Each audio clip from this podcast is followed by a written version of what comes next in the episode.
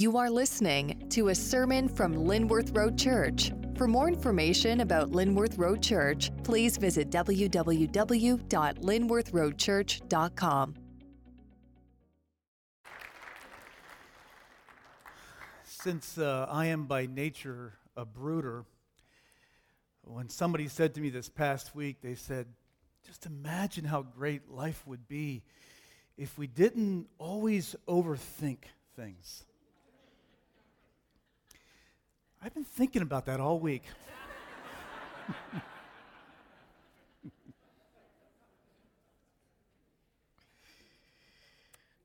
Thank you to Nicholas Shivo for that. That just stuck with me all week long, made me smile every time I thought about it. All right, why don't you stand up? And if you want to follow along, it's page 874. I'm going to read the parable of the prodigal son. That's where Luke's gospel has us this morning, beginning in verse 11, page 874. And Jesus said, There was a man who had two sons, and the younger of them said to his father, Father, give me the share of property that is coming to me. And he divided his property between them. Not many days later, the younger son gathered all he had and took a journey into a far country, and there he squandered his property in reckless living. And when he had spent everything, a severe famine arose in that country, and he began to be in need. So he went and hired himself out to one of the citizens of that country, who sent him into the field to feed pigs. And he was longing to be fed with the pods that the pigs ate, and no one gave him anything. But when he came to himself, he said, How many of my father's hired servants have more than enough bread, but I perish here with hunger? I will arise and go to my father, and I will say to him, Father, I have sinned against heaven and before you. I am no longer worthy to be called your son. Treat me as one of your hired servants. And he arose and came to his father.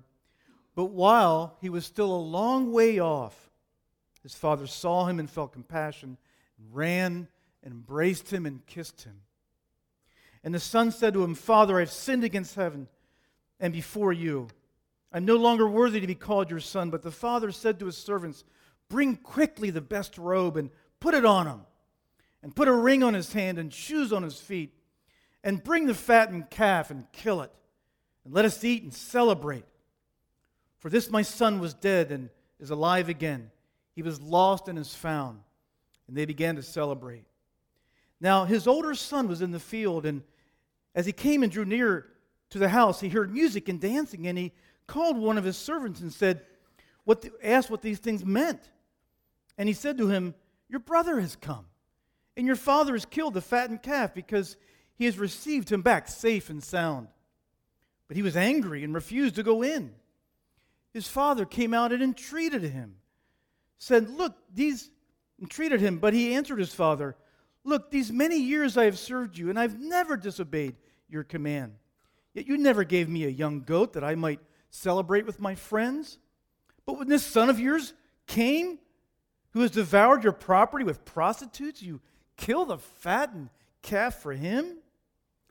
And he said to him, Son, you are always with me, and all that is mine is yours. It was fitting to celebrate and be glad, for this your brother was dead and is alive. He was lost and is found. This is God's word. Take a seat. This is such a well loved parable.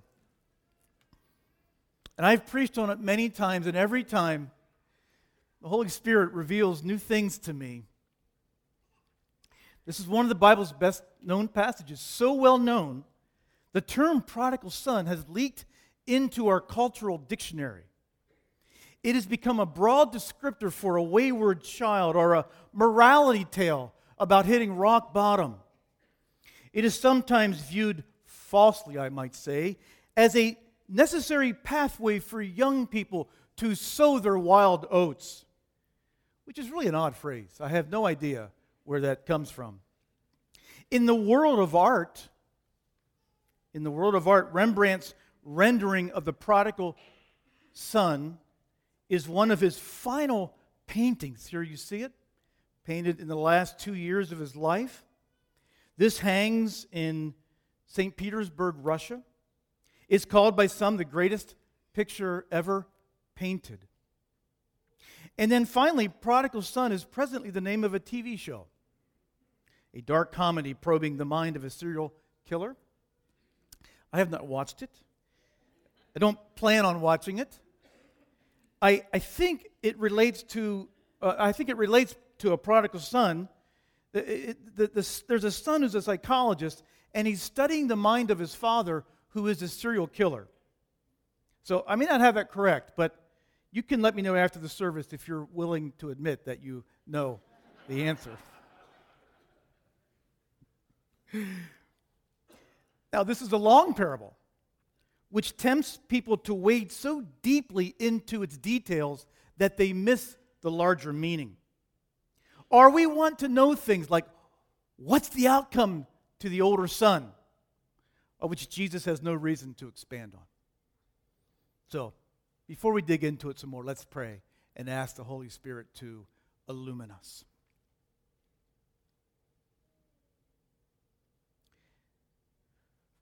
Father, in Jesus' name, thank you for what we've already experienced in the prayers and the songs, and now as we've read the scriptures together. Open up our hearts, Father, to see and to understand, and carve new pathways. Surprise us. Father, how many of us have heard this parable so often that perhaps we're tempted to believe that there's nothing here for me. Please keep us from that, Father, that this morning we might hear your voice and draw close to you through the power of the Holy Spirit. In Jesus' name we pray. Amen. Amen. Okay, so let's unpack this a little bit.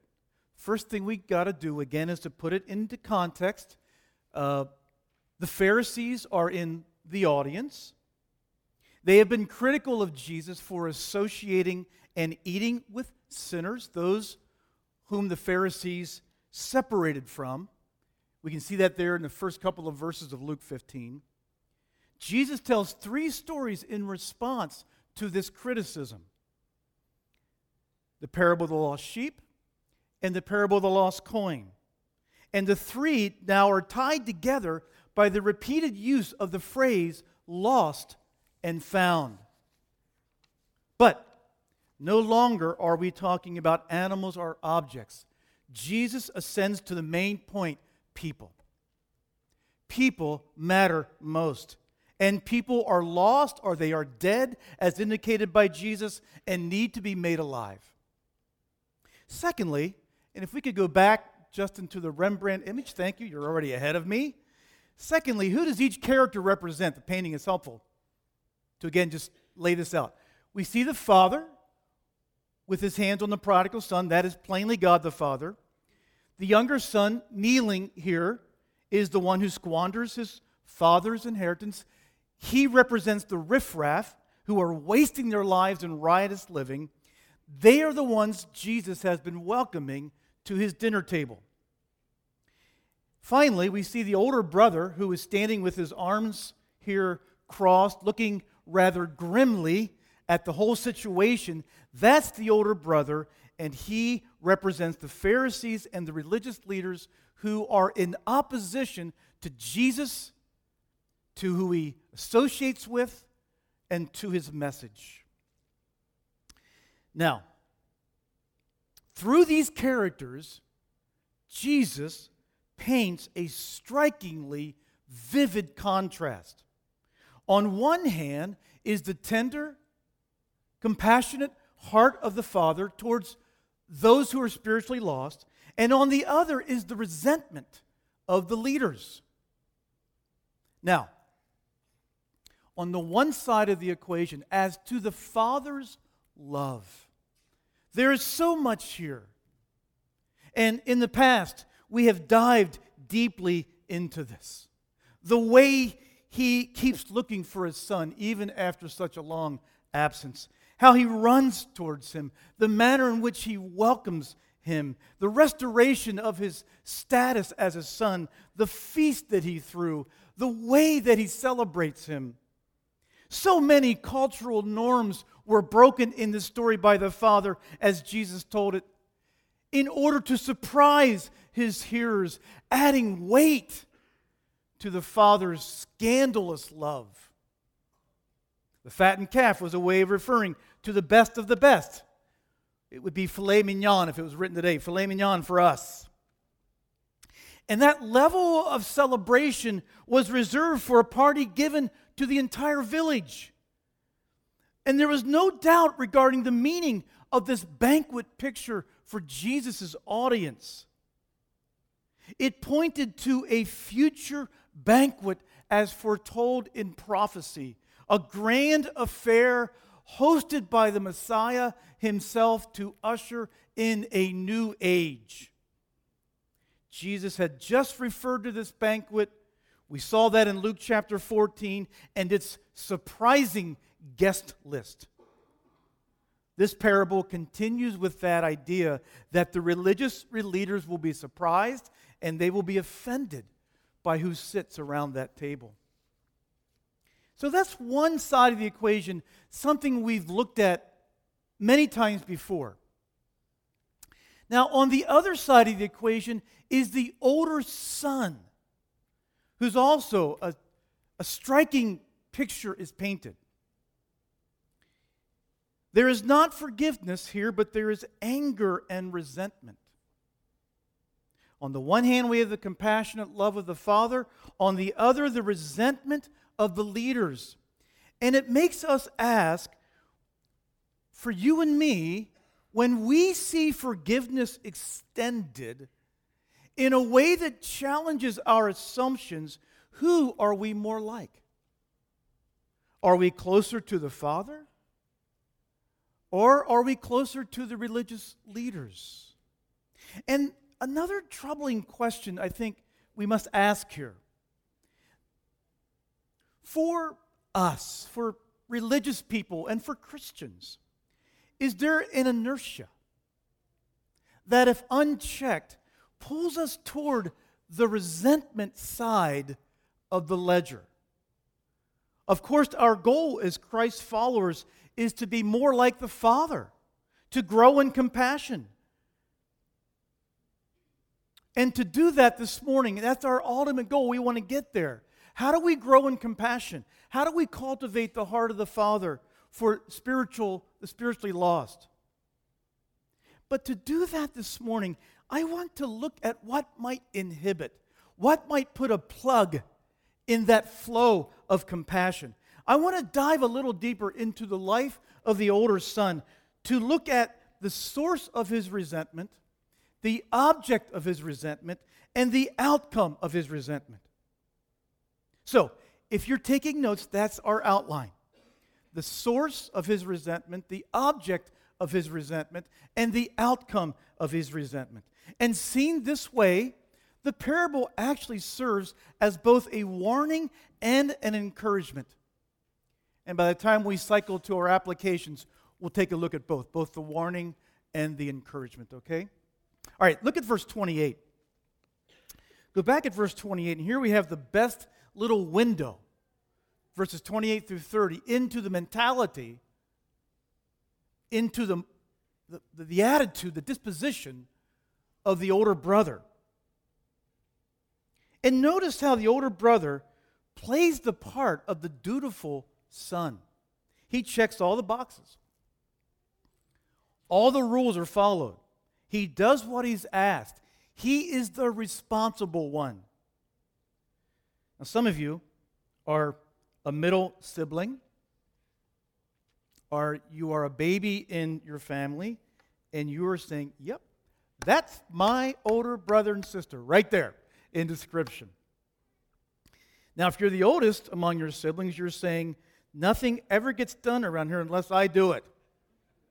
So, you're the oldest, or you're the baby, or in the middle. Let's be careful not to judge each other during this sermon. But seriously, below the responsible exterior, something else is brewing. Do you recognize his motivation? Did you note that? Did you note how he characterizes the, the fulfillment of being a son? In actually the NIV, it says it this way. In the NIV, verse 29, it says, He replied, All these years I've slaved for you and never once refused to do a single thing you told me to. And in all that time, you never gave me even one young goat for a feast with my friends. can feel the resentment dripping in his words. Now, when he calls it slaving, it's so interesting. That image invokes an adversarial relationship of distrust rather than a father son relationship. It is contractual rather than being based on self giving love. God is more of a master than a lover. He demands without affection, he exacts without personal care. And the younger son lives from a motivation that we might call moral conformity. Inside of him, a fire has been smoldering there are unmet expectations, and this is the source of his resentment. When the younger son returns, the smoldering coals grow into a raging fire, fueled by jealousy. You see, this is the problem with moral conformity. It does not satisfy us, it does not have the power to change us. It turns the Father's love into something earned, which means by necessity that it is neither free or unconditional. It, if it must be manipulated, this is the same thing in a marital relationship, it's the same thing in relationships amongst friends. If the love must be manipulated, then it is not really love. And you know, there's hints here. There are some hints here that the older son is resentful because the younger son got to do some of the things that he secretly desires to do. It's curious to me that he specifically mentions the sexual sins of his brother when he says the inheritance was wasted on prostitutes.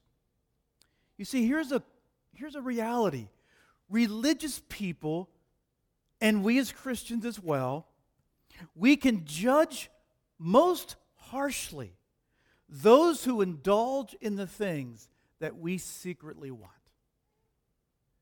Uh, let me say it again. As believers and as religious people, we're tempted to judge most harshly those who indulge in the things that we secretly want. They restrain themselves.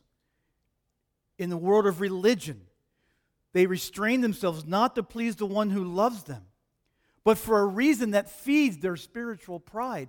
And likely here, in order to keep his image intact, there's moral restraint, not for the purpose of love, but in order to keep his image intact. You see, moral conformity alone can do nothing to curb the sexual appetite. And on top of all this, from the brothers, the older brother's spiritual economy. The younger brother is rewarded for all this nonsense. And from his point of view, he is outraged. And he's rightly outraged from his perspective.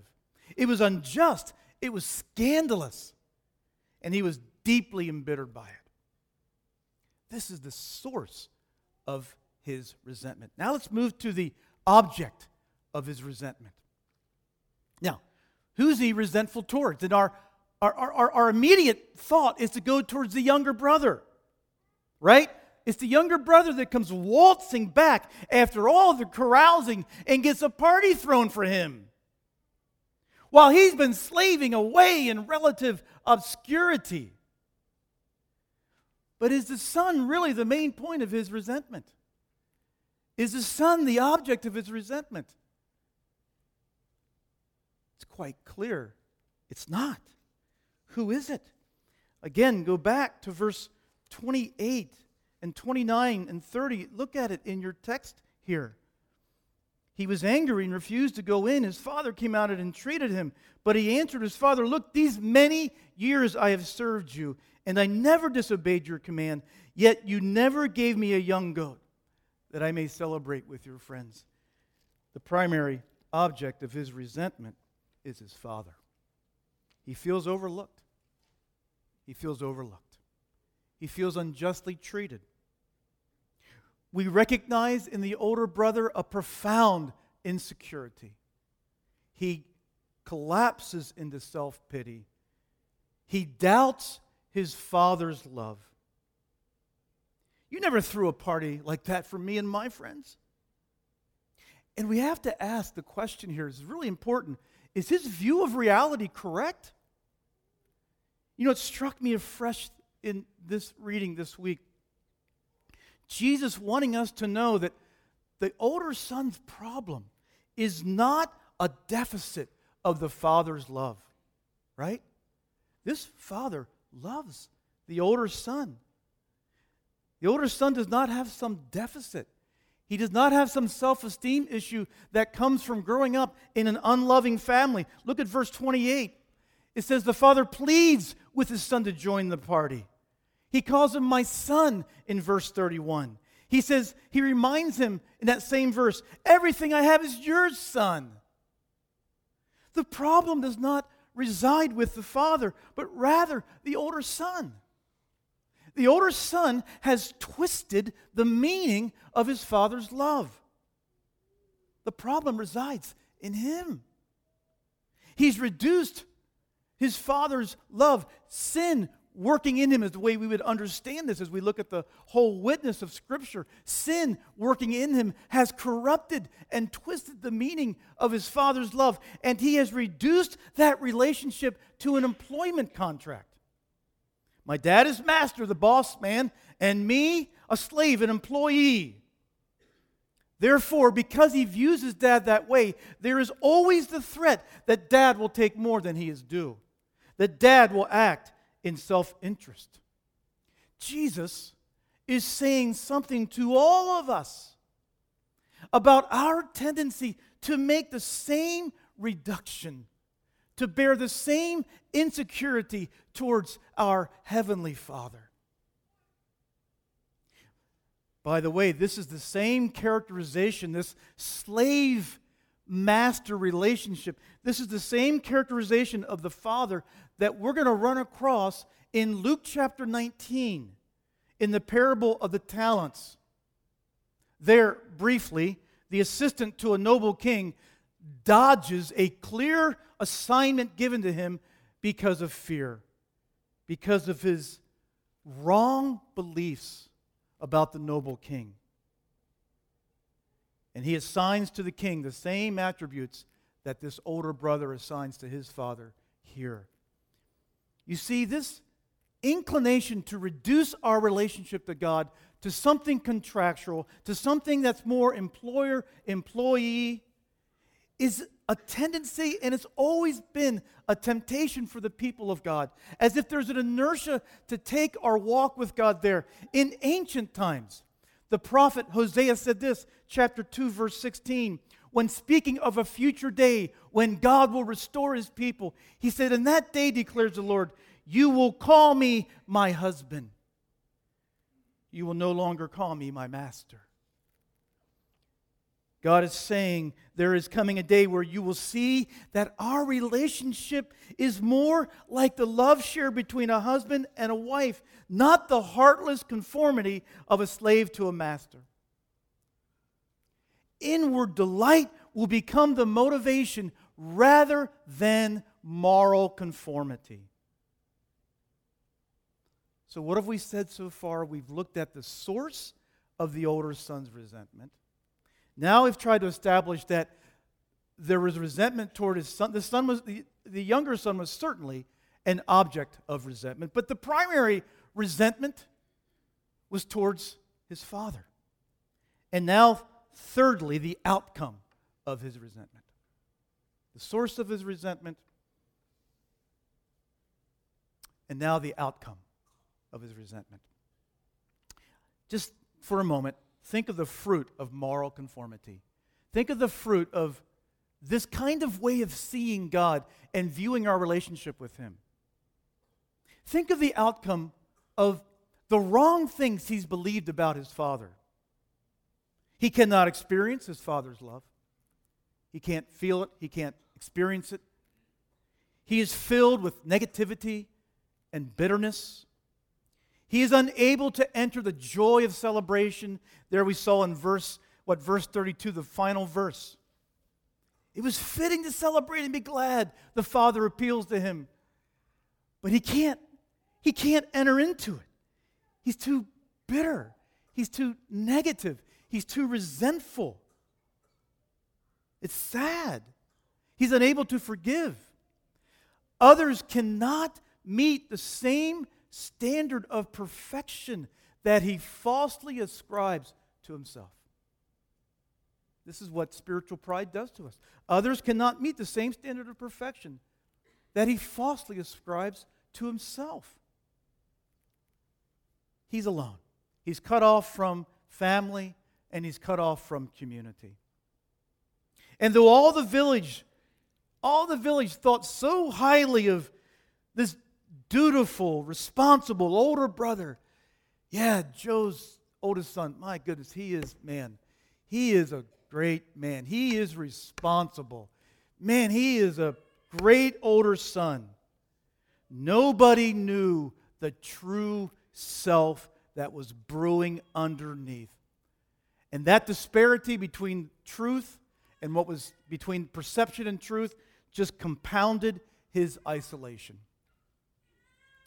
That's the high price to pay that we pay. It's the high price we pay for spiritual pride for insecurity, for believing the wrong things about our Father. You see, this parable does serve as a strong warning against moral conformity and reducing our relationship with God to it. You see, why we do what we do does matter. Why we do what we do does matter.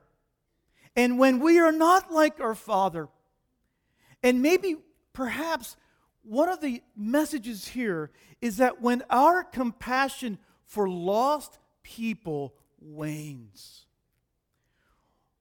when our compassion for lost people wanes, and when it is replaced by resentment, it is like a yellow caution light flashing for us that we may be drifting away from our first love and that we may be losing our place as as sons and daughters to our Father.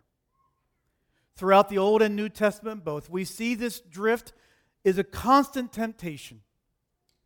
This temptation to reduce, to make it a contractual relationship. And that includes religious people and it includes you and me. Christians everywhere committed to practicing the Bible have this temptation. I'd like to take a couple of minutes now and, and just turn here a little bit. We'll talk for a few minutes about moral conformity and what, think, uh, what I think may cause it and what we can do to fight it. But then I don't want to end there. I want to end with talking about how do we more cultivate the heart of the Father. That's where we want to go, right? We don't want to be not just not resentful, that's a double negative. We want to cultivate the compassion that the Father has for the spiritually lost. That's where we want to get to. But I want to just, for a moment, mention two causes, I think, of moral conformity. And they come from my years of reflection in ministry and also the shadows that lurk in my own heart. Here's one.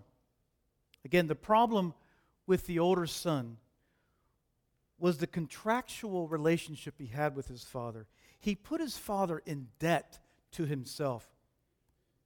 Most of us come to Jesus, I could say probably all of us come to Jesus with either conscious or unconscious expectations of what he will do for me. If I do ABC, if I maintain faithfulness, if I raise my kids in a certain way, if I tithe this amount of money then God will guarantee me health, wealth, and success. However, you define and however you spell that out. Or some other formula that you've or we've created in our minds. And then when those expectations get busted, and they will, when those dreams go south, and some of them will, that's a very pivotal point in the life of Christ followers. And some of you have been around long enough to see some people really go north when that happens. And some of you have seen people really go south and either become just simply kind of um, just sort of rolling through life without much feeling or completely abandoning their faith. When the expectations get busted, and when God does challenge this contractual relationship, it is either an opportunity to allow God to purify those motives, to bring you into a deeper union with Christ, or to turn your disappointment into a more predictable, more controlled sphere of moral conformity. What I mean is this is that when that happens, we turn our faith into a system of exchanges with God with its primary goal of my happiness in the here and now. And when we reduce God to this, God therefore exists to serve primarily my happiness and my well being. We no longer have a relationship with God, He exists to serve me. He exists to serve my well being. This is what we're tempted to do. When the Father becomes that, He can no longer confront me or no longer change me because I'm the one that's in control. This obviously creates drift. And so the application here is very simple. When expectations get busted, recognize that God's up to something. That He's trying to give you a clearer picture of who He is. And that He's trying to teach you to learn to love Him for His sake, not only for the benefits that we derive. Some of you have experienced this.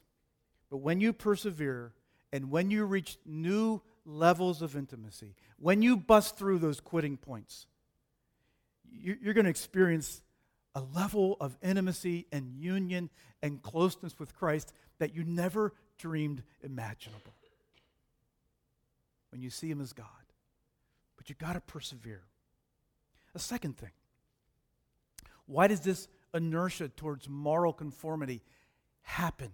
Second, as Christians, myself included, after a few years, we tend to spend all of our time with other Christians. And we have no non Christian interaction or non Christian friends.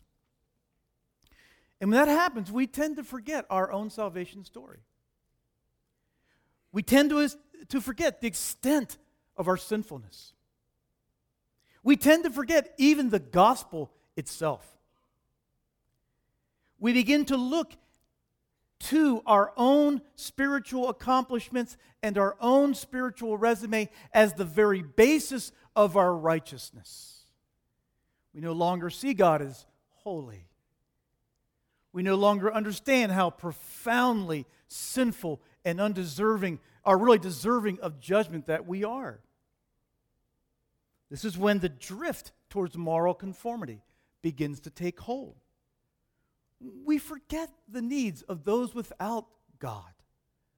We become, and when we forget those needs, when we become insulated, we become more inclined to judge, to exclude, to preach at people, rather than coming alongside, listening, and then communicating to them as a fellow recipient of grace. Similarly, in this hotly, overly politicized climate, anybody notice that recently? Hotly, and when I say overly politicized, I mean that, that not that people shouldn't care about politics. That's not what I mean by that. What I mean is that people care too deeply, they care too much. in a hotly, overly politicized climate, we tend to see others, we tend to see others not as those in need of Jesus Christ, but rather we see them with a political label. They are therefore a friend or enemy based on whether their political convictions align with ours. And it's true that our heart for the lost can be consumed by a rage that is based on the fear of losing a certain way of life. Now, those fears may be very real. Those fears may be very real. Some of those fears may unfold. Yet, if we are in a love relationship with the Father, our response, our conduct, our speech, our goals will always be shaped not only for my happiness in the here and now, but they will also be shaped by the hope of eternity and desiring others to share in that hope. So, what's the application here? In your world, do you have the opportunity? Can you make the opportunity to invest time with non Christians? And in doing so, get up close to the Father's heart because He's seeking them. I will say that in my own life, some of my most intimate times with my Father have been when I have been in long, extended conversations with lost men or women who are pouring out their heart, and you can sense that God is seeking them, and you feel and experience the presence of God in that sacred, holy moment. What's happening there? You're simply working where the Father is working you have found yourself right up against where He is. And you're experiencing His holy presence because He's there. I love, by the way, a great Old Testament passage that I didn't include this morning. No time to look at it, but I'd encourage you to read sometime Ezekiel 34, which um, there may indeed, I, I, you can't say with certainty, but it's possible Ezekiel 34 was in Jesus' mind when he told this parable. The Father is seeking,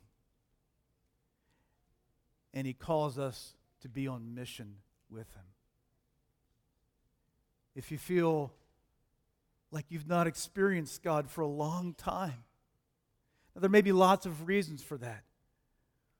But one of them might be is that it's been just too long since you've come up alongside of a lost person and felt the pain and the alienation and the aloneness of being lost in this world.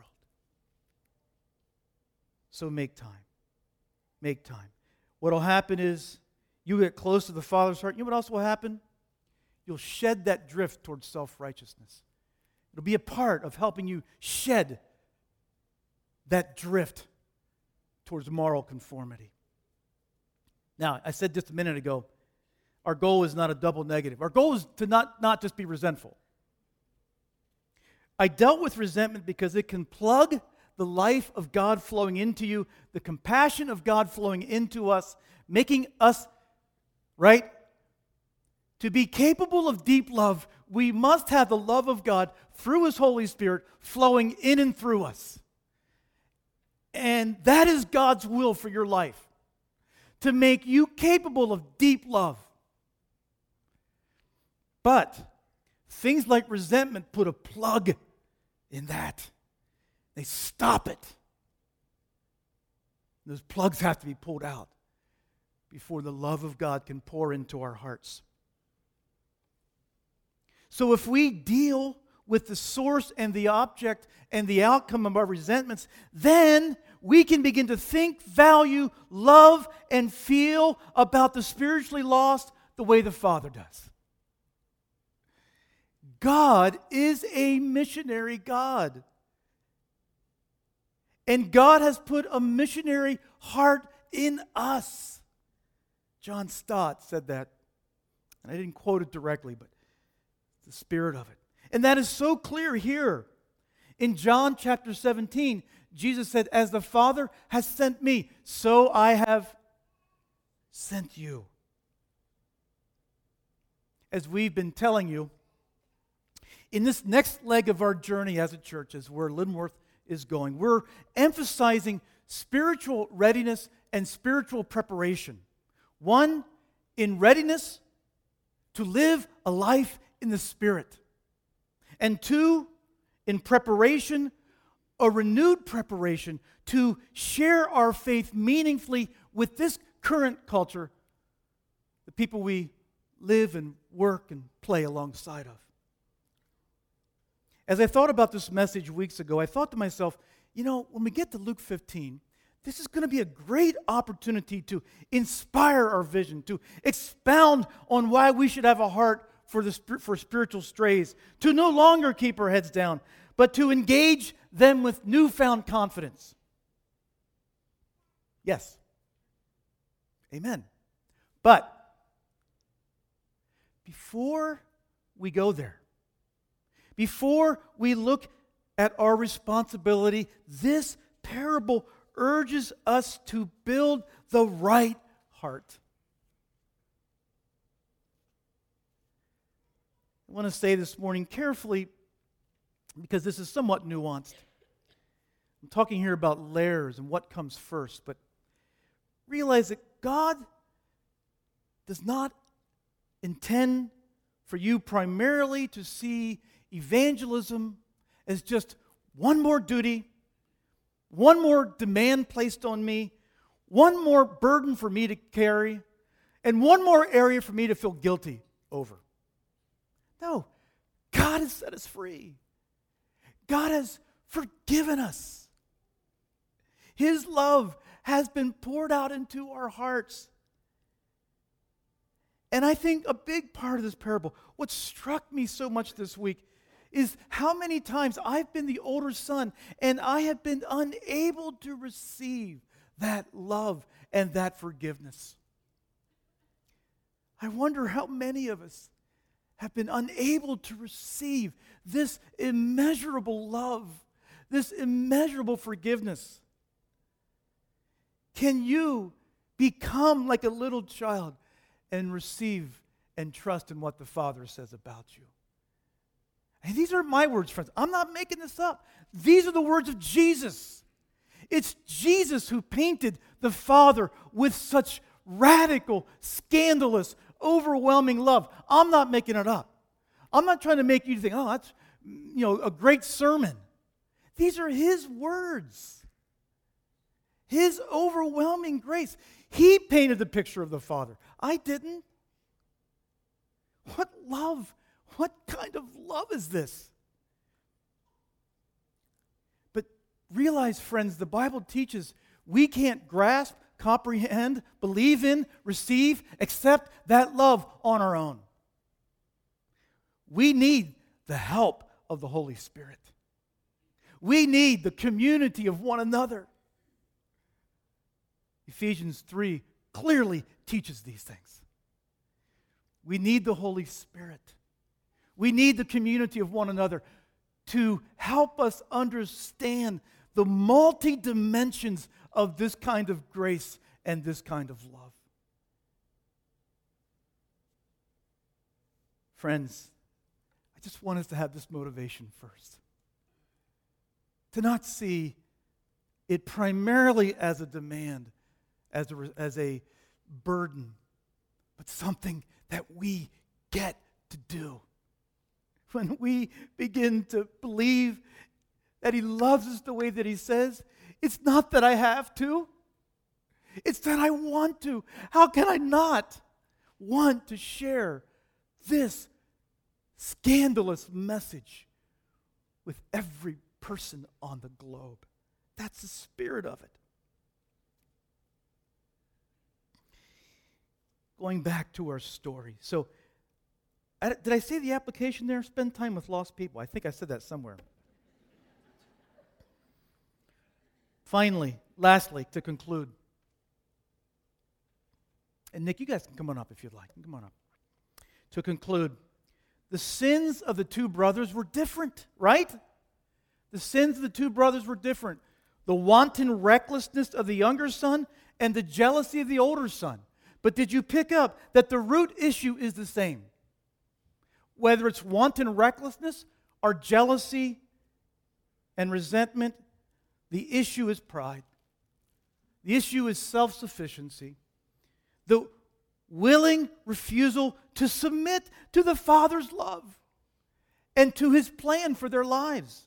The refusal to submit to the gospel of grace. Some of you are guilty of wanton recklessness. Others you are guilty of spiritual pride and taking pride in your sense of responsibility. But the root issue is the same. The refusal to submit to the Father's love and his plan for our lives. But did you pick up the good news? God loved them both, and God pursued them both. And in your sin, whichever form it takes, God is pursuing you. And when you see that kind of compassion, guess what wells up within you? A desire, a longing, a conviction, a delight in God that I want, and, a longing to share His message. God pursued us through Christ all the way to the cross.